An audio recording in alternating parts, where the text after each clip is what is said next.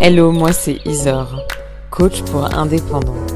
Depuis 2018, j'explore le monde fascinant de l'entrepreneuriat. Dans ce podcast, je t'emmène à la rencontre de personnalités inspirantes.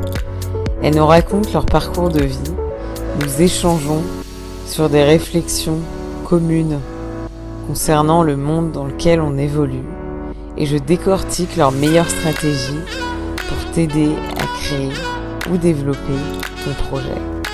Let's go Bonjour à tout le monde, je suis super contente de vous retrouver pour cet épisode dans lequel j'ai le plaisir d'interviewer Caroline Mignot. Donc Caroline, bienvenue sur, euh, sur le podcast Very Big Trip. Euh, pour commencer, est-ce que tu pourrais te présenter, nous dire qui tu es? Bien sûr, alors déjà, Isor, hyper contente d'être arrivée ici. Pour me présenter rapidement, euh, je m'appelle Caroline Mignot et je suis de base euh, euh, marketeur, marketeuse, comme on pourrait dire. En gros, fondue de marketing euh, depuis plus de dix ans. j'ai été expat à New York, du coup, pendant huit ans, où j'ai fait un peu mes armes et j'ai beaucoup pratiqué ce qu'on appelle en France le gros marketing et ce qui s'appelle là-bas juste du marketing, en fait. Et, et après, je suis rentrée avec l'envie de développer des outils, justement, pour aider les entrepreneurs et les marketeurs à mieux vendre leurs produits, leurs services et mieux collaborer. Yes. Trop bien. Et du coup, euh, concernant ces, ces outils, euh, est-ce que tu peux nous en dire un peu plus? Tout à fait. Alors déjà, il y a eu une première, euh, première boîte qui s'appelait Richmaker, où l'idée, c'était euh, d'aider les boîtes à atteindre la croissance grâce au partenariat, euh, surtout quand on est dans des petites boîtes, quand on est en train de tester son modèle.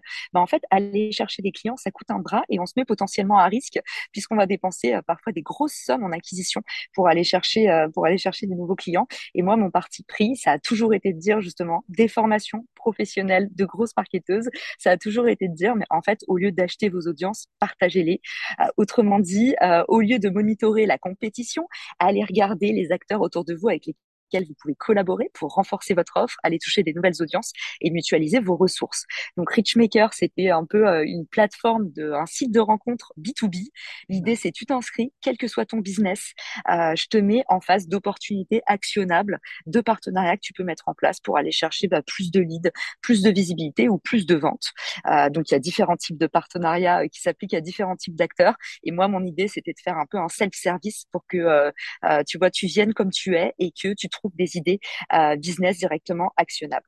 Ensuite, j'ai rencontré Arnaud Gazet, euh, qui est le cofondateur de Refer. Et Refer, c'est une application qui euh, permet de passer à l'échelle ces mises en relation. Autrement dit, toi, tu es comme moi, on est des personnes de réseau, on adore connecter avec notre écosystème, on sait la valeur que ça a, y compris pour le business, pas seulement pour l'épanouissement personnel. Et ben du coup, Refer te permet en fait d'activer ton réseau beaucoup plus facilement et, et un peu à l'échelle. Du genre, si demain, Isor, tu cherches à recruter quelqu'un euh, pour euh, muscler tes ressources en interne dans ta boîte, si tu cherches à, euh, trouver également des partenaires, des investisseurs, enfin quoi que tu cherches aujourd'hui, ton réseau, c'est le meilleur moyen de le trouver. Sauf que à l'œil nu, on est un peu perdu parmi nos milliers de contacts LinkedIn. Et du coup, Refer, c'est un espèce de CRM, de gestionnaire de network, où en fait, tu peux directement dire, voilà, moi en ce moment, on parle de podcast, on est toutes les deux podcasteuses, donc moi en ce moment, je cherche un nouveau sponsor pour Marketing bah, je vais faire appel à mon réseau et dire, bah, écoutez, je cherche un sponsor pour mon podcast. Est-ce que vous en connaissez un? Et à terme, Isor, dernière partie sur Refer, on permettra à chacun de monétiser son réseau. C'est-à-dire que toutes les personnes qui t'apportent de l'affaire doivent recevoir une commission, une, une, une rétribution sur, euh, du coup, bah, quelque part, elles ont, tu vois, on est des créatrices toutes les deux. Mhm. L'économie des créateurs, c'est tu perçois la valeur de ce que tu crées. Les mises en relation, ça fait partie, c'est, c'est vecteur de valeur. Donc, on mhm. devrait pouvoir percevoir leur valeur. Voilà, donc ça, c'est Richmaker et Refer, les deux projets euh, que j'ai cofondés et qui fusionnent pour devenir une seule et même boîte. Du coup, il y aura Refer et Refer for Business. Je te donne l'exclusivité à partir de septembre. Richmaker devient Refer for Business. Ouais. Refer, c'est assez connecté et Richmaker, c'est collaborer. Donc, tu te rends compte via Refer et après, tu peux monter des partenariats via Richmaker. Ok, super. tu disais que tu avais passé 8 ans aux US, ce qui est quand même pas mal. Euh, donc, à partir de quel moment tu es devenue euh, indépendante? Euh, Est-ce que tu as fait tes études carrément aux US ou est-ce que tu t'es lancée juste après? Comment ça s'est passé un peu? Alors, euh, je vais te faire le résumé euh, brièvement parce que euh, parce que du coup parcours un petit peu atypique, je pense. Enfin, en tout cas, j'ai pas fait d'école de commerce, donc déjà ça détonne euh, dans, dans, cet écosystème d'entrepreneurs. Euh, moi, j'ai fait plutôt des sciences humaines euh, et, et, après, je suis partie rapidement aux US parce que je parlais très mal anglais. je suis, j'ai fait, j'ai fait neuf ans là-bas et les dernières années, déjà les deux dernières années, j'ai lancé une boîte qui s'appelait du coup Emma et Chloé, qui faisait des bijoux en France. J'ai lancé ça aux US. Ça m'a donné le goût de l'entrepreneuriat et, et du coup, à ce moment-là, je me retrouve sombre histoire, mais j'en profite pour faire euh, un petit disclaimer pour ceux qui écoutent euh, le podcast. Euh, j'ai appris à mes dépens qu'une promesse d'embauche n'était pas un contrat et que en fait c'est pas parce que tu signes une promesse d'embauche que derrière le poste va ouvrir. Et en fait ce qui s'est passé c'est que je me suis fait débaucher par un de nos partenaires avec qui j'avais une super relation. Et en fait je suis rentrée donc j'ai formé la personne qui me qui me remplaçait. J'ai commencé à bosser pendant deux mois pour cette boîte. Et puis en fait au moment du visa où j'étais en France ils ont changé d'avis et euh, ils ont changé d'avis. Je vous passe les détails. Hein. Il n'y a pas de coupable. C'est que moi, j'ai été euh, embauchée par le CEO US. Et en fait, les investisseurs ont décidé d'allouer l'enveloppe budgétaire à un autre pays. Donc du coup, on s'est retrouvés tous les deux bien embêtés. C'est la mmh. faute de personne, euh, mais dans ces cas-là, euh, tout le monde est perdant. Et euh, moi notamment, je me suis retrouvée en France. Et à ce moment-là, je me dis mais qu'est-ce que je vais bien pouvoir faire? Je commence à bidouiller des posts sur LinkedIn parce que j'ai pas de réseau. En fait, moi tout mon réseau est anglophone. Et là, je me dis bah en fait, ma grande, là, t'es de retour, t'es de retour au Bercail, t'es de retour en France, et c'est retour à la case départ à 28 balais, donc à 29 balais même. donc à ce moment-là, je me mets à bidouiller des posts sur LinkedIn et à ce moment-là, je me rends compte un peu de l'immense retard qu'on a en France en marketing. C'est-à-dire qu'il y a un monde entre le marketing US et le marketing français. Bon, c'est normal, on est moins. Mais du coup, je commence à documenter des choses que j'ai appris, que j'ai compris. Euh, je commence à, créer des conversations et, euh, et ça marche bien. Et en fait, euh, je faisais pas mal de partenariats pour mes potes. On m'appelait tout le temps en me disant Caro, euh, comment je peux, je peux faire un partenariat avec un tel Qu'est-ce que je peux faire? En fait, je commence à faire du consulting gratos pour tous mes amis parce que justement, j'avais cette vision marketing très collaborative qui marchait bien aux US et qu'en France, euh, on, sous-estime complètement. Et du coup, bah, ça marche. Ça, marche tellement bien que euh, dans mon poste de directrice com dans le transport routier, on me, dit en fait, il faut que tu fasses que des partenariats. Et là, je me dis, il faut que je lance ma boîte et que euh, je, je, je mette sur un SaaS toutes mes connaissances, mes compétences en partenariat. Aussi parce que Isor, je sais pas si ça te fait ça, mais j'avais un peu la sensation de dire tout le temps la même chose. Et je me disais, en fait, c'est bête et méchant, et, j'ai l'impression que c'est comme ça qu'on devient créatrice de contenu ou créateur de contenu. Je sais pas toi quelle est ton histoire, mais moi ça a été beaucoup de, en fait, on me demande tout le temps la même chose, donc là faut soit créer un produit, soit créer un service. Ouais, ouais, ouais, non complètement. Le, les, en fait, les, les questions sont hyper, euh, hyper récurrentes. Et à partir de, de quel moment en fait tu t'es dit, tu as, voulu créer un, un podcast euh, Est-ce que c'était pour euh, voilà pour toi te, te faire connaître pour euh, c'était quoi l'objectif premier? À quel moment euh, par rapport à ta, à ta création de boîte tu as eu l'idée de ce podcast?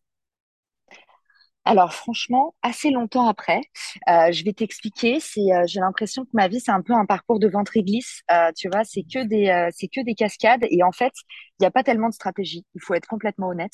en fait, le mon podcast n'a pas du tout été une stratégie machiavélique que j'ai réfléchi pendant des mois. Ça a plutôt été un peu, encore une fois, une peau de banane sur mon chemin. Je te raconte. Je faisais beaucoup de LinkedIn et aussi parce que j'étais très seule, parce que je suis rentrée en plein Covid et enfin juste avant le Covid, trois mois avant le Covid. Et, et du coup, j'ai jamais été euh, dans l'écosystème entrepreneur. Mes parents sont pas du tout du sérail. Euh, tous mes amis euh, en France ont fait comme moi des études de littérature, donc je me, je, me, sens un petit peu esselée à ce moment-là. On est en plein confinement. Je tombe sur un post LinkedIn qui fait la promotion du réseau social Clubhouse et je débarque sur Clubhouse complètement par hasard en me disant quand même que j'ai vraiment besoin de faire des cours de prise de parole en public, de m'entraîner à pitcher parce que j'avais fait quelques pitches devant des incubateurs que j'avais non seulement hyper mal vécu et en plus hyper mal exécuté. Donc euh, vraiment, on était, euh, euh, on était vraiment sur une énorme lacune. Et du coup, au moment de Clubhouse, je rencontre des gens trop bien qui me font un, un boost de confiance en moi. Bah, tu sais, les bénéfices d'avoir un petit crew, euh, de pas te lancer seul, euh, d'avoir euh, des gens qui, qui te disent, même si tu as été merdique, pourquoi tu as été merdique et comment tu peux faire mieux la prochaine fois et qui continuent à te tendre la main. Et du coup, bah voilà, les premières rooms étaient un peu, un peu hésitantes, laborieuses. Et en fait, j'ai fini par en faire environ 300, je pense. Euh, je me suis bien prêtée au jeu. Ouais. Et, euh, et en fait, euh, plus comme on on a- on n'a pas lâché, ben, on a fini avec Fabien Ferrat par avoir les plus grosses rooms sur Clubhouse. Donc, euh, moi, je faisais jusqu'à 1800 personnes euh, sur une room où euh, j'étais avec Paul Davidson. Là, la dernière, j'ai fait 8000 personnes, qui est encore disponible sur mon Clubhouse. Donc, en fait, si tu veux, ce truc-là, ça a été un peu le baptême du feu. Mais comme j'étais en confinement, tu sais, on était dans une espèce de semi-réalité. Ouais. Ben, en fait, j'ai pu me dépasser plus facilement, je pense. Mm, Et, du coup, pour, pour te raconter, pour raccrocher les wagons avec ta question de base qui est comment j'ai lancé le podcast, euh, du coup, pourquoi je l'ai lancé, je vais t'expliquer parce que c'est pas du tout euh, un truc très réfléchi. En fait, moi, à ce moment-là, Clubhouse, c'est euh, ma bouffée d'oxygène euh, dans mon quotidien très isolé de- d'entrepreneur où en fait, je lance Richmaker à distance avec mon associé. Euh, bah, du coup, à ce moment-là, en fait, je suis tout le temps, tout le temps toute seule. Comme je fais de la création de contenu, je vais pas trop bosser dans des coworking. Je suis vraiment chez moi. Et Clubhouse, c'est c'est vraiment ma petite bulle. Et puis, il se trouve que la trêve estivale arrive, euh, que Fabien Ferreira, qui fait les rooms avec moi, euh, il a une femme et des enfants. Et mhm. du coup, lui, il me dit, bah, Caro, écoute, en mois d'août, moi, je peux pas faire la room, j'arrête.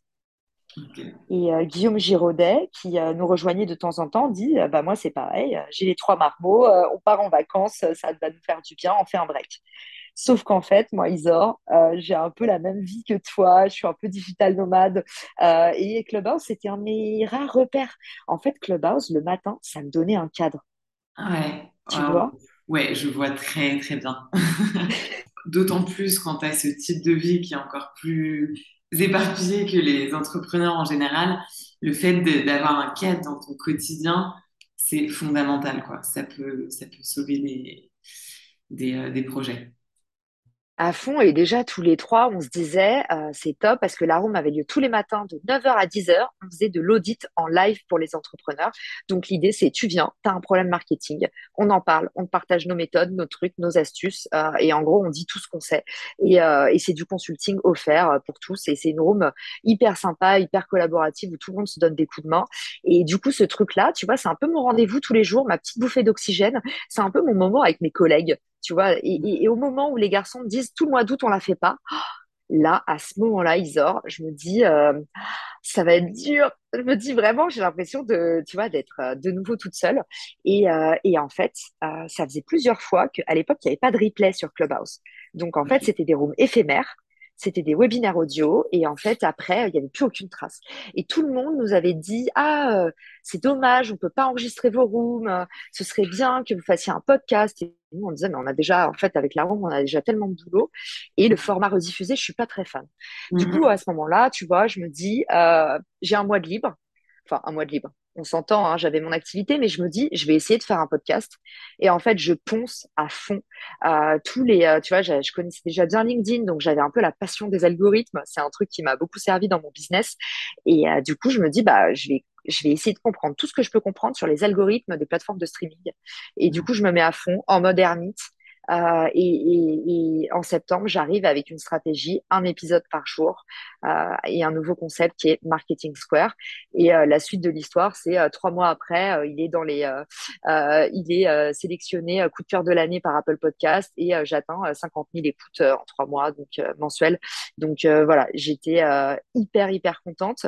Mais tu vois, il n'y a rien eu de très stratégique. C'est un peu une peau de banane du moment où, tu sais, euh, Rémi sans famille, euh, les garçons me disent, bah, en fait, nous, nous, on a, ils me disent, nous, on a une vie, Caro. Euh, on revient en septembre, bisous. Et, euh, et du coup, voilà, c'est né comme ça. Ouais, ouais. Non, mais c'est bah, ce qui fait un peu le charme aussi, je trouve, de l'entrepreneuriat. C'est c'est que, en, fait, certains événements arrivent comme ça et puis finalement, ça devient des histoires euh, assez incroyables. Et, euh, et le fait que ce soit pas millimétré, moi, je trouve que ça rend le truc encore plus, euh, encore plus cool. Et donc, ce podcast, Marketing Square, donc ouais, à la base, c'était vraiment pour... pour continuer à avoir ce, ce petit passe-temps.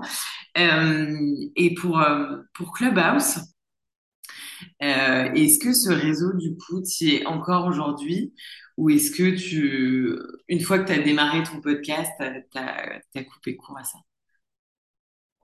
Euh, très bonne question. Alors déjà, j'y étais ce matin puisqu'on enregistre un mercredi pour ceux qui nous écoutent. Et du coup, euh, moi, ma room a lieu tous les mercredis de 9h à 10h avec euh, Fabien Ferreira qui est spécialisé en outbound, comme on dit dans le jargon, c'est-à-dire qui fait de la prospection commerciale, et Guillaume Giraudet qui est maître, grand maître du SEO. Et du coup, moi qui suis spécialisée sur bah, justement toute, la partie branding, contenu, ce qu'on appelle du coup dans le jargon l'inbound, donc comment tu fais venir les prospects à toi? Et du coup, on conseille gratuitement une heure par semaine tous les entrepreneurs, les marketeurs. Il suffit de venir dans la room. Euh, si tu veux, je t'enverrai le lien de mon profil Clubhouse, du coup, tous les mercredis de 9h à 10h. Et c'est très cool pour connecter. Ça t'apporte une belle visibilité. Et on l'a pas lâché, Isor, même si très clairement, pour ceux qui nous écoutent, c'est pas un réseau où vous allez avoir beaucoup de découvrabilité. Euh, c'est pas du LinkedIn, c'est pas du TikTok. Mais ce que je trouve très intéressant, c'est que aujourd'hui, je sais pas vous, mais moi, dans la messagerie LinkedIn, je suis énormément contactée parce que j'ai fait du marketing et du coup, il y a plein de gens qui me demandent euh, des services tout le temps. Est-ce que tu peux me donner euh, ton avis sur ma landing page? Euh, Est-ce que tu aurais 30 minutes pour faire ma démo et me dire ce que tu penses de mon produit, de mon service? Est-ce que tu peux répondre à ce questionnaire? Est-ce que si? Est-ce que ça? Et en fait, quand tu deviens entrepreneur, tu peux pas te permettre de fermer la porte à ceux qui se lancent parce qu'on sait à quel point c'est dur de se lancer. Et pour autant, donc moi je disais pas mal de trucs sur oui, il faut apprendre à dire non. Et, je, mmh. suis, je suis d'accord, tu peux pas dire oui à tout le monde, mais en même temps, euh, moi, c'est toujours pas dans mon mindset. Peut-être c'est le côté américain, mais c'est toujours pas dans mon mindset en fait d'apprendre à dire non. J'ai plutôt envie d'apprendre à trouver des alternatives. Et du coup, mmh. une, une alternative que j'ai trouvée, c'est que j'ai plein d'amis créateurs de contenu qui me disent oui, mais là tu te mets du plomb dans l'aile, tu réponds à tout le monde, euh, c'est un manque à gagner pour ton business.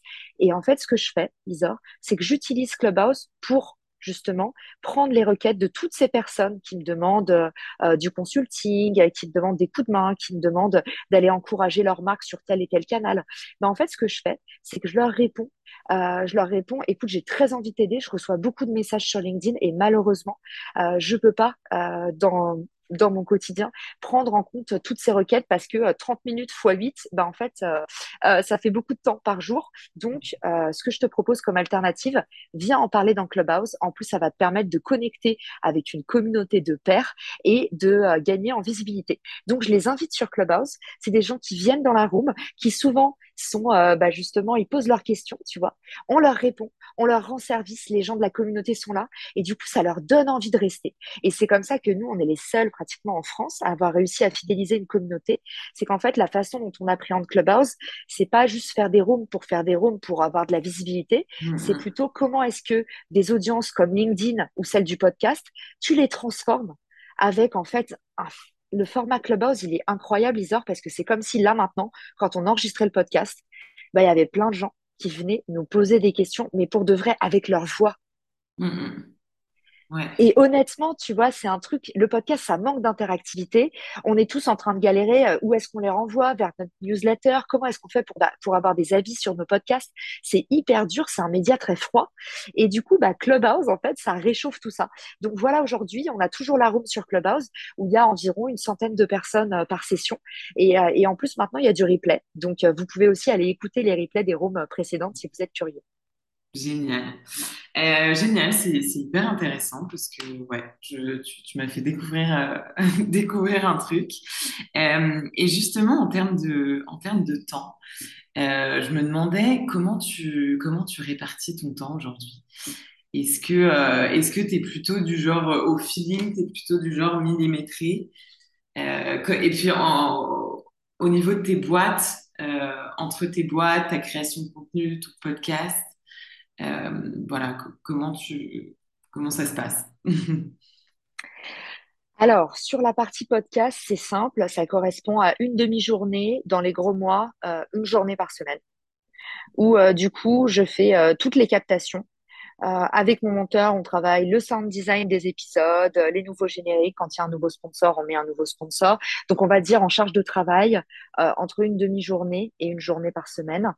sur la partie, du coup, mes boîtes, donc Richmaker et Refer, comme je t'ai dit, officiellement, à partir de septembre, les deux boîtes émergent. voilà. Mais en fait, ça fait des mois qu'on a la même équipe. Et déjà, quand euh, les boîtes, euh, du coup, quand moi, je suis montée cofondatrice euh, de Refer en janvier, quand j'ai fait l'annonce, on savait déjà qu'on allait fusionner les deux boîtes. Donc après, ça a été des papiers, tout ça, comment est-ce qu'on merge les équipes. On va dire que là, ça fait déjà quatre mois que officieusement, Refer et Richmaker sont déjà la même boîte. C'est-à-dire que mon associé sur Richmaker travaille aussi chez Refer. On a mergé les équipes. Donc, en fait, progressivement, euh, c'est une seule et même boîte. Euh, parce que sinon, je te l'accorde, trois boîtes à gérer avec des employés différents sur chaque business. C'est vraiment chaud. Mais là, du coup, euh, tu vois, j'ai mon podcast avec mon monteur. Et à côté de ça, maintenant, il y a Refer et Richmaker qui sont une seule et même boîte. Et du coup, je suis à temps plein sur Refer. Richmaker est devenu Refer for Business, donc ça fait partie des sujets qu'on traite chez Refer. Et mhm. à côté de ça, euh, j'ai environ euh, une demi-journée sur le podcast et j'ai mon Giving Friday tous les vendredis. je fais des choses pour les autres. Donc, je donne des conférences pour des associations. je viens en aide à des étudiants sur différentes thématiques. Ça peut être l'employabilité, refaire son CV, des gens qui sont perdus, qui sont en reconversion. j'ai mon lien Calendly en fait avec des meetings tous les vendredis. Et euh, du coup, voilà, c'est organisé un petit peu, euh, un petit peu comme ça euh, mes semaines, sachant que pour être tout à fait transparente, je bosse énormément. Donc, mmh. donc voilà, parce que là, vous vous dites, mais attends, ça fait la journée du vendredi euh, sur euh, du coup euh, des activités free gratuites. Il y a une demi-journée sur le podcast et le reste, elle gère sa boîte. Bah, en fait, moi je bosse beaucoup les week-ends également. Donc voilà, et c'est pas, ça n'a pas pour but de rester comme ça, mais je préfère être transparente. pour l'instant, c'est c'est obligatoire et moi je suis assez ok aussi. Je sais pas ce que tu en penses, Isor, ça m'intéresserait d'avoir ton point de vue.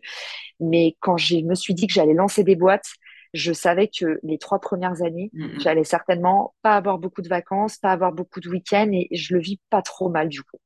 Ouais, ouais, c'est, c'est, euh, bah, en fait, quand tu as envie de développer vraiment un truc à fond, euh, tu passes forcément par une phase intensive qui fait partie du game et qui fait partie aussi toute cette sueur de, de la, la fierté que tu auras après. Mm.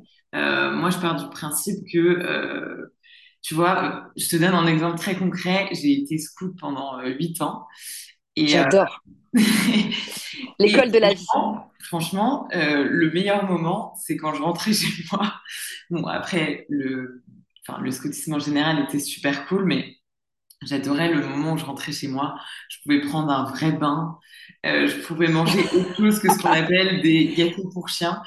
Et, euh, et je trouvais ça, euh, en fait, tu vois, qu'on nous prive de notre confort, bah, on re-réalisait en fait la, la chance qu'on avait.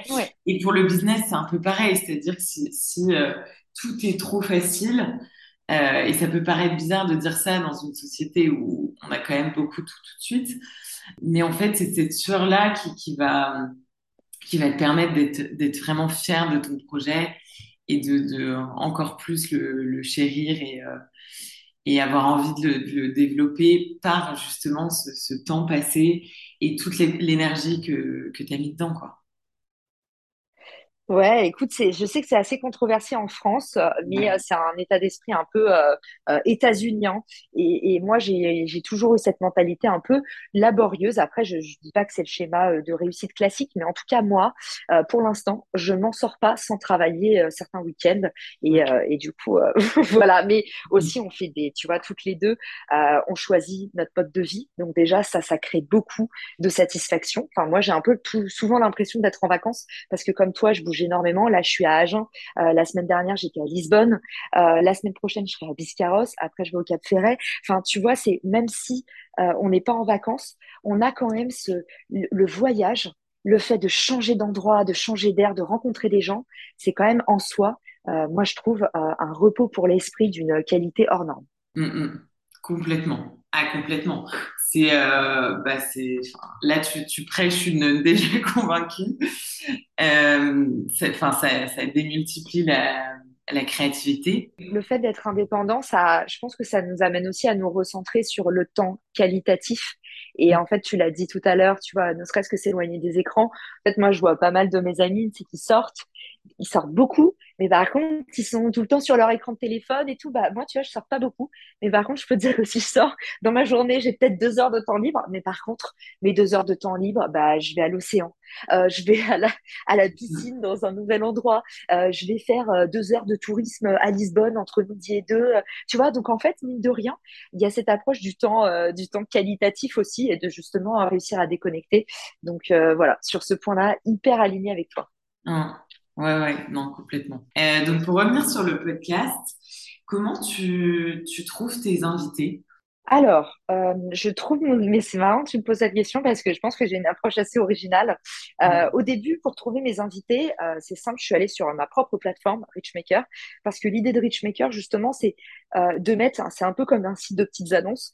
Euh, tu dis ce dont tu as besoin pour ton business et tu trouves des choses. Donc, j'ai dit tout simplement, euh, Richmaker, à l'époque, ma propre boîte, c'était du c'était le podcast de Richmaker. Donc à ce moment-là, je mets une annonce sur mon profil Richmaker sur ma propre plateforme où j'ai moi-même noué plein de partenariats. Et je dis, bah, en fait, je lance, je lance mon podcast et je cherche euh, des directeurs marketing qui souhaiteraient, euh, qui souhaiteraient partager des méthodes. en fait, c'est parfait parce que sur ma plateforme Richmaker, il n'y a que des marketeurs. C'est un outil marketing. Donc, euh, du coup, j'ai eu mes premiers invités comme ça. Euh, donc, quand tu vas voir euh, euh Fairly Made, Camille qui s'exprime, quand tu vas voir Julie de Ibis Hotel, bah, en fait, ça, c'était mes premiers clients Richmaker qui avaient répondu à mon annonce. Donc, première chose au tout début, quand j'avais pas, pas d'audience, aller sur ma propre plateforme et en fait, toutes les toutes les boîtes qui matchaient avec Richmaker, il y avait directement en tips actionnables, bah, vous pourriez partager, vous pourriez participer à un épisode de podcast euh, Marketing Square. Et du coup, j'ai fait pas mal de, premiers invités comme ça. On va dire mes, mes dix premiers épisodes. Et puis, bah, après, ce que j'ai commencé à faire, c'est que comme j'avais de plus en plus, en fait, le podcast a décollé assez vite et, euh, et a commencé à avoir de l'attraction. Et en fait, quand j'ai commencé, si c'est votre cas, que vous êtes podcasteur de un petit moment, euh, que vous n'êtes pas dans vos premiers épisodes, qui sont les plus durs, comme d'habitude, pour aller chercher des invités quand euh, c'est les premiers, euh, c'est, on n'a rien à montrer et on n'a pas encore d'audience. Donc, c'est un peu la, c'est un peu la cata. par contre, si vous êtes en train de plutôt essayer de fidéliser votre audience et que vous partez pas de rien, moi, ce que je fais, c'est maintenant, j'appelle ça la lettre de Poudlard et j'adore. C'est en fait, pour pas mettre tout le temps les mêmes personnes en avant, je vais taper les thèmes qui m'intéressent, Isor, dans LinkedIn. Et en fait, je vais regarder tous les posts. Et en fait, ce qui est intéressant, c'est que euh, bah, ici, c'est pas euh, seulement les posts de ton réseau qui vont sortir. Alors oui, c'est des gens qui sont euh, parfois connectés à toi, mais tu as le même réseau LinkedIn que moi. On a des milliers de personnes, on les connaît pas tous. Mais en mhm. fait, tu vas avoir des petits posts géniaux qui ont fait 5 likes il y a 4 mois et qui parlent de account-based marketing, tu vois. Et moi, ce que j'adore faire, c'est euh, contacter ces créateurs-là. ces créateurs, en général, c'est des employés.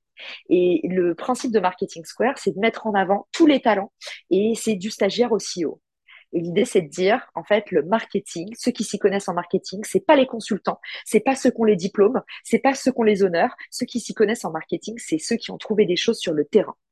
Et du coup, moi, les personnes qui documentent, par exemple, sur LinkedIn et qui vont mettre un carrousel récap, euh, les cinq, euh, euh, mon résumé de la keynote Google, les cinq nouveautés de cette année et ben typiquement, je vais voir ça et je contacte la personne et je mets un petit commentaire euh, parfois en public pour être sûr aussi sur les vieux contenus. Et du coup, je vais lui dire super, est-ce que tu voudrais venir en faire un épisode de Marketing Square? Et les gens en général sont hyper contents. Hmm. Enfin, il y a Sachine Sierro euh, qui était venue, euh, qui a fait au final quatre ou cinq épisodes tellement elle, elle, a été une invitée géniale. Et elle m'avait dit mais j'ai cru que mon cœur allait s'arrêter parce que voilà, quand ton podcast il a un peu d'audience, montrer aux gens que tu les as trouvés et ben en fait ça valorise les gens. Et surtout si c'est des gens tu vois qui ont pas assez de lumière qui sont en train de trimer on sait combien c'est galère les réseaux sociaux combien c'est injuste parfois euh, combien c'est pas toujours ceux qui ont le plus de talent d'idées et euh, qui bataillent qui euh, qui gagnent la, la guerre de l'audience. Et, et, du coup voilà je, je c'est cool que tu me poses la question parce que j'espère que ça donnera des idées à plein de podcasteurs pour qu'on voit pas toujours les mêmes et, et créer des un peu de magie dans la vie des autres Ouais, bah écoute, c'est génial. Euh, j'adore ta réponse. C'est pour ça que cette question était très intéressante pour moi parce que justement, j'ai remarqué que euh, tu, sur des, des, thématiques où on s'attend à voir euh, les deux, trois mêmes têtes toujours, et eh bien, t'arriver à mettre des personnes super différentes, à montrer des visages différents, et ça fait du bien. Donc voilà. Donc je... Eh ben merci, euh, merci Zor. Mais c'est, tu vois, il n'y a pas une stratégie qui est meilleure qu'une autre. C'est en fait, pour moi, c'est deux choses différentes.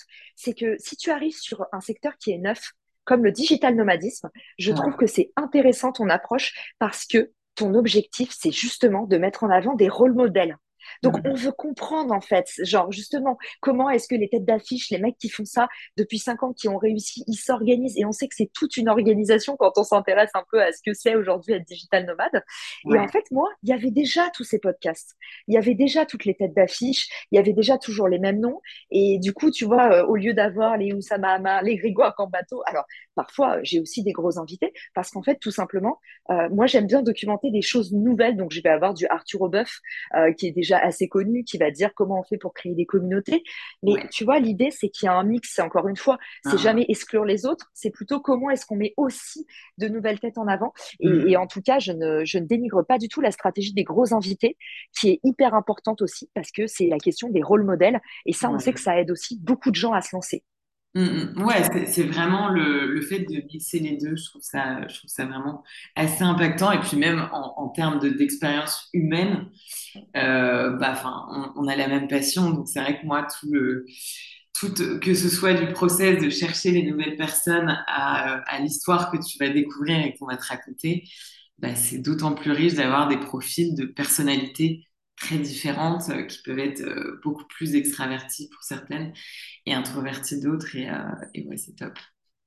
Et justement, pour les, les personnes bah, qui voudraient se lancer dans le podcast, parce que c'est un peu aussi l'objectif de cet épisode, c'est d'aider au maximum les personnes qui ont, qui ont peur de se lancer et qui sont attirées par ce format.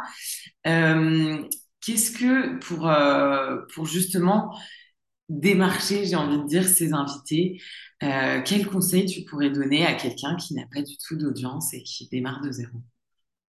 Alors, c'est marrant que tu dises ça parce que j'ai fait ce week-end une masterclass qui s'appelle Podcast Builder que je donne euh, tous les trois mois. Et l'idée, en fait, c'est de donner tous les clés, toutes les clés pour pouvoir lancer son podcast. Et la promesse, c'est un week-end pour lancer ton podcast. Et du coup, c'est une question qui est énormément, euh, qui est énormément de ressortie. Comment avoir des invités prestigieux? Et, euh, et, la méthode, du coup, je, 100% transparence, je vais te donner exactement la méthode que j'ai enseignée à la masterclass. Euh, pour moi, il y a trois façons euh, il y a trois façons d'avoir des très beaux invités. La première, c'est le social media et les événements. Le social media et les événements, c'est par exemple, tu vas à une conférence, à la fin, tu fais la queue pour aller euh, claquer la bise ou serrer la pince euh, du mec ou de la nana qui donne la conférence et lui dire de vive voix, je vous adore, j'ai adoré cette conférence. Euh, j'aimerais beaucoup vous recevoir dans mon podcast. Je sais que vous avez beaucoup de sollicitations. Je sais que votre temps est précieux, mais je sais être patient. Et ça, pour moi, Isor, cet exercice d'empathie, de pas demander tout de suite aux gens une heure de leur temps, parce que on va pas se mentir, c'est des gens qui sont hyper sollicités, donc ah. limite en fait, ils sont en nervous breakdown quand tu leur demandes un truc, ils se disent encore une heure de moins à passer avec mes proches et ma famille. Euh, donc en fait, si tu arrives en leur disant on peut se voir dans trois mois, mais ça me tient vraiment à cœur. Je suis très motivée. Alors déjà, ça, c'est 1% des gens qui font des sollicitations qui pensent à le dire. Euh, en général, on nous dit juste, euh, bah voilà, est-ce que euh, tu aurais une heure pour participer à mon podcast? Donc toujours arriver avec beaucoup d'empathie. Si vous voulez un invité prestigieux, il faut pas avoir la position haute de dire, bah voilà, tout de suite, vous demandez une heure. Moi, ce que je recommande, c'est clé en main c'est de dire que vous n'allez pas prendre beaucoup de temps et surtout vous êtes très patient et commencer du coup par applaudir le travail de la personne, sa conférence, enfin montrer que vous êtes vraiment intéressé, que c'est pas juste pour euh, utiliser son nom euh, mmh. comme tête d'affiche.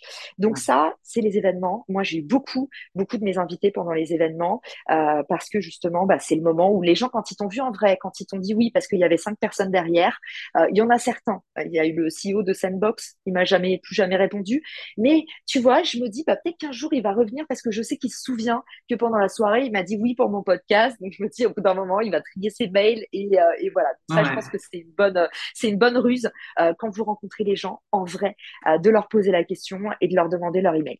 Là, donc, du coup, dans la même souche, je mets les réseaux sociaux. Les réseaux sociaux, les astuces que je vous donne, c'est un, les commentaires, deux, les messages privés. Je pense que c'est important d'avoir les deux. Moi, j'invite souvent les gens à faire partie de mon podcast dans les commentaires. Je pense que c'est inclusif et en plus, ça fait en sorte que la personne ne loupe pas, ne loupe pas l'information. On connaît la messagerie LinkedIn. Faites attention. J'entends encore beaucoup de gens qui prennent le somme et je leur dis ne prends pas le somme contre les gens qui ne répondent pas sur LinkedIn. Il y a beaucoup beaucoup de messages. Mm, mm. Et moi je me vante, je me vante toujours de répondre à tous mes messages et je peux te dire Isor que parfois je déterre des squelettes, euh, des trucs que tu sais j'ai ouvert depuis mon mobile, j'ai pas fait gaffe à ce moment-là je pouvais pas répondre et j'ai plus jamais répondu. Enfin voilà. Donc, en fait, moi, ce que je recommande, c'est si vous voulez être sûr d'avoir une réponse, un message sur LinkedIn, ce n'est pas assez. Donc, mettez des commentaires et jamais des commentaires, encore une fois, euh, intrusifs, euh, jamais des euh, j'attends votre réponse. mettez des commentaires en disant tu es pour toujours invité sur Marketing Square. Quand est-ce qu'on en parle sur Marketing Square? J'aimerais beaucoup te recevoir sur Marketing Square. donc, voilà, toujours des messages positifs. La deuxième super astuce pour avoir des beaux invités, c'est de passer par son réseau. Et là, tu peux utiliser une application géniale comme Refer.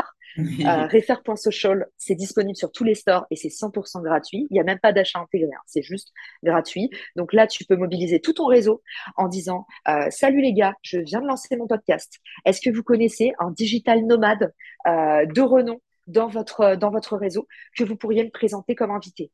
Paf, euh, t'envoies l'invitation à 30 personnes d'un coup, ils reçoivent un message LinkedIn, emballer c'est peser, euh, au lieu d'aller faire du porte-à-porte euh, et de perdre toute ton énergie euh, à en parler pendant des mois, bah là, tu es sûr que tout le monde va se dire, ah, et peut-être ça viendra pas tout de suite, Isor, mais petit à petit, tu vas voir que ça tombe parce qu'il y a quand même du top of mind, les gens vont se souvenir que tu les as sollicités. Autre alternative, pour moi, ce serait de passer par LinkedIn. Vous pouvez faire un post public sur LinkedIn en disant Hello, je cherche à faire euh, une thématique sur l'account-based marketing ou sur euh, comment lancer son podcast. Est-ce que vous avez quelqu'un à me recommander? Et ça, ce qui est super, c'est qu'il y a encore la pression des pairs. La pire pressure, ça fait que les gens qui sont tagués, une fois que tu as connecté avec eux, hyper enthousiastes, en disant bah super, je te contacte, va dire non. Et hmm. c'est pas de la manipulation, c'est de la ruse et euh, même euh, les créateurs de contenu, ils sont pas dupes, mais en fait, c'est une façon hyper maligne et il y a personne qui va oser te refuser en étant tagué trois, quatre fois, euh, comme moi, ça m'est arrivé par exemple sur des posts comme ça.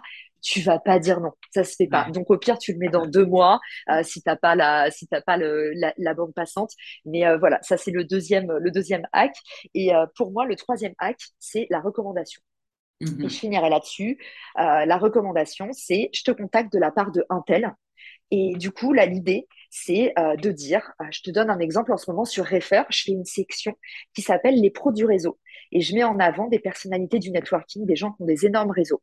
En fait, ce que je fais, c'est que je fais de la recommandation entre pairs. Donc, euh, je vais aller voir euh, euh, Christelle en lui disant Salut Christelle, bah, en fait, quand je demande la célébrité du networking numéro un en France, il y a plusieurs personnes qui vont donner ton nom. Ou je vais dire, tu vois, Salut Michael Aguilar, j'ai fait un sondage sur machin et ton nom est ressorti. Ou alors, Fabien Ferreira m'a recommandé de te contacter, mais en fait, passer comme ça par effet de levier. et, et dites, soit tu fais par exemple un sondage sur Insta qui aimeriez-vous voir sur cet épisode? T'envoies les résultats du sondage, si c'est une grosse star, soit tu passes par ton réseau euh, un petit peu proche. Et la dernière, le dernier hack que je vous partage, mais je vous avais promis que je vous dirais tout comme à la masterclass, c'est euh, de, pour moi, d'utiliser tes épisodes parce qu'en plus, ça peut générer des écoutes. Et en gros, à la fin de l'épisode, tu demandes à ton invité de coopter quelqu'un. Et ça, c'est mmh. génial parce que le mec est cité dans l'épisode. Donc en plus, tu peux lui envoyer l'épisode en disant, bah voilà, euh, moi, c'est un truc que je fais tout le temps à Fabien Ferreira quand on me demande. Donc euh, on contacte Fabien, qui est jamais très chaud pour les podcasts. Et, euh, et en fait, on lui dit, bah Caroline, ta cité, elle aimerait bien te voir dans le prochain épisode. quels sont tes créneaux disponibles? Ça me ferait hyper plaisir de te recevoir. Franchement, facile, simple, efficace. Le mec, il est flatté. Il est cité dans le podcast, donc c'est vraiment goujat de ne euh, pas répondre. Euh, et, voilà, je, vous ai dit tout ce que je savais. Super, bah, merci. Écoute, c'est hyper complet. Euh, aujourd'hui, est-ce que ton podcast est rémunérateur? Et si oui, quelles sont les clés pour trouver des partenariats? Alors, effectivement, effectivement, Marketing Square, il est monétisé euh, depuis son troisième mois d'existence. J'ai commencé à faire de la, sponsor en décembre-janvier à vendre mon premier package. Aujourd'hui, il y a une vraie croyance limitante sur le podcast, c'est qu'il faut attendre longtemps avant de le monétiser et surtout qu'il faut avoir une grosse audience. Alors, euh, pour ceux qui nous écoutent, euh, je dois vous dire que moi, je ne pense pas du tout ça. Euh, déjà, mon podcast, moi, je l'ai monétisé rapidement, donc j'ai pas attendu trois ans, c'est ce qu'on m'avait dit à l'époque, les pontes sur le sujet. En fait, ce que je pense, c'est qu'aujourd'hui, la façon dont les podcasteurs monétisaient leur contenu était pas du tout avantageuse pour les petits créateurs. Et je pense que ça, ça va changer. En tout cas, moi, j'ai déjà fait changer les choses en, il faut commencer par nous-mêmes euh, mais du coup, il faut faire bouger les lignes. Quand je suis arrivée dans le podcast, on m'a dit c'est du CPM. Le CPM, ça veut dire coût pour 1000 écoutes. Et on m'a dit en moyenne, Caro, ça va de 30 à 60 en CPM euros. Donc du coup, à partir de là, tu fais le calcul et tu te rends compte que les petits acteurs, ils sont complètement étranglés et tu te dis bah comment est-ce qu'un petit créateur, il peut trouver des sous pour s'équiper si en fait, il doit attendre pour monétiser euh, de gagner des sous euh, au CPM. Et en fait, moi, ce que j'ai fait, c'est que je considère que quand tu es sur une niche ou quand tu es spécialisé, comme moi avec Marketing Square, en fait, même une petite audience, même une petite audience qui n'est pas celle de, euh, euh, je sais pas, tel ou tel acteur, Hugo Décrypte, qui doit faire un million d'écoutes. Et ben, pour le coup, comme moi, je suis spécialisée, mon audience a plus de valeur. En tout cas, elle a plus de valeur pour une marque qui fait du marketing. Autrement dit, moi, je vends des packages et je ne vends pas au CPM. Et donc, si vous, vous avez un petit podcast sur l'endométriose euh, qui fait 1000 euh, écoutes par mois, et ben pour une marque qui euh, vend, par exemple, une marketplace qui vend des produits contre l'endométriose, et ben votre audience a beaucoup de valeur. Et du coup, ne vous dénigrez pas, ne partez pas du principe qu'un podcast, ça met du temps à se monétiser, qu'il faut une grosse audience, qu'il faut une grosse aura. pas du tout. Posez-vous plutôt la question qui pourrait vraiment, en fait, avoir envie d'acheter dans votre audience. Et du coup, il faut que vous trouviez à la fois un produit qui vous plaît à vous en tant que créateur et influenceur quelque part, puisque vous avez une audience. Deuxièmement, une marque qui s'y retrouverait, qui aurait besoin de gagner en légitimité, en notoriété, en visibilité dans cet écosystème d'audience que vous fédérez. Et troisièmement, il faut que votre audience n'y voit pas de la pollution. Et ça, c'est hyper important aussi. Et par contre, je veux être très ferme là-dessus. Autant je vous ai dit, on n'a pas besoin d'une grosse audience pour monétiser, autant faites attention parce que le piège, c'est de justement de vendre vos audiences trop vite et d'avoir un annonceur qui n'est pas en lien avec le personnel de votre podcast. Et dans ce cas-là, ça va pas du tout être euh, avantageux pour votre audience et il risque en fait de perdre en confiance. Donc trouvez vraiment euh, un outil qui vous ressemble à vous, qui sert pour de vrai votre audience et qui euh, promet de bons résultats pour permettre justement, bah, ne serait-ce que aux sponsors, de vous recommander à d'autres. Et c'est encore le pouvoir de la recommandation, c'est que quand tu bosses avec une personne et que ça se passe bien, et eh ben en général, elle en parle. Et ça, c'est le premier, le referral, pour moi, c'est le premier levier de conversion. Mm-hmm. Autre petite idée pour trouver des sponsors, allez faire de l'examen de vos personas tout simplement. Euh, prenez des verres, euh, prenez des cafés, appelez vos auditeurs, essayez de vous rapprocher d'eux et comprenez en fait quelles sont les marques de l'écosystème. Où est-ce qu'il est quand il n'est pas avec vous? Toutes les marques qui fréquentent quand il n'est pas avec vous, bah, c'est susceptible d'être de bons sponsors pour votre podcast. La troisième solution, c'est d'utiliser un outil comme Richmaker, par exemple, qui va vous permettre, en fait, automatiquement de voir dans votre écosystème avec qui est-ce que vous pouvez collaborer. Et donc, aujourd'hui, on a plein de podcasteurs sur Richmaker. On n'est jamais aussi bien servi que par soi-même. C'est comme ça que j'ai trouvé mon sponsor, mon premier sponsor Iconosquare et même HubSpot euh, sur ma propre, ma plateforme parce que justement, bah, Richmaker, c'est un outil B2B tech, euh, advertising, donc euh, publicité et marketing. Et en fait, j'ai matché avec HubSpot et Iconosquare. Et du coup, voilà, aujourd'hui, c'est euh, la troisième, la troisième bonne façon pour moi de, de, trouver un sponsor. Dernier petit tips, parce que je sais que peut-être dans ton audience, il y a des LinkedIn aficionados. ce serait d'aller regarder dans votre page entreprise, si vous en avez une, on va vous mettre autre page entreprise consultée. Et pour moi, tout ça, c'est un peu votre écosystème. Donc, si vous avez une page entreprise pour votre podcast, eh ben, allez regarder quand vos auditeurs sont pas avec vous sur LinkedIn en train de suivre votre page, bah, quelles sont les autres pages qui consultent. Et ça, euh, voilà, ça peut être une bonne option aussi. Super. Eh ben, merci beaucoup, euh, Caro, pour cette réponse hyper complète. Et merci beaucoup pour cette interview. Euh, si des personnes ont des questions, c'est quoi le meilleur réseau pour te contacter? Évidemment LinkedIn et euh, même sans avoir de questions, euh, si vous avez des retours euh, sur l'épisode ou vous avez juste envie de me faire un petit coucou, ça me fait toujours plaisir. On en a parlé tout à l'heure, le podcast, c'est un média froid, donc n'hésitez pas à nous envoyer à toutes les deux des retours sur l'épisode et, et, à vous connecter aussi avec nous. C'est pour ça qu'on fait, c'est pour ça qu'on fait ce podcast, c'est pour pouvoir aussi à notre tour vous rencontrer. Et j'en profite aussi, Isor, parce que parce que je sais que tu es une podcastrice de talent euh, pour inviter bah, tous ceux qui nous ont euh, écoutés, s'ils ont aimé l'épisode, à te mettre un petit avis 5 étoiles sur Apple Podcast, la croquette du podcasteur. Super. et eh ben, merci beaucoup. Euh, merci encore d'être venu, d'avoir pris ce temps. et j'espère à tous que vous avez apprécié cet épisode. Et n'hésitez pas à voir du coup le podcast génialissime de Caroline qui s'appelle Marketing Square. Salut Isor, merci beaucoup. J'espère que cet épisode t'a inspiré, t'a motivé, t'a donné envie de passer à l'action. Ce que tu peux faire qui serait super cool et qui prend vraiment deux secondes, c'est de me laisser une note sur Apple Podcast ou sur Spotify, ainsi qu'un commentaire. Alors là, c'est le Graal. Merci beaucoup d'avance. C'est ce qui me motive à continuer à te donner le meilleur sur ce podcast. On se retrouve dans deux semaines pour un nouvel épisode. À très vite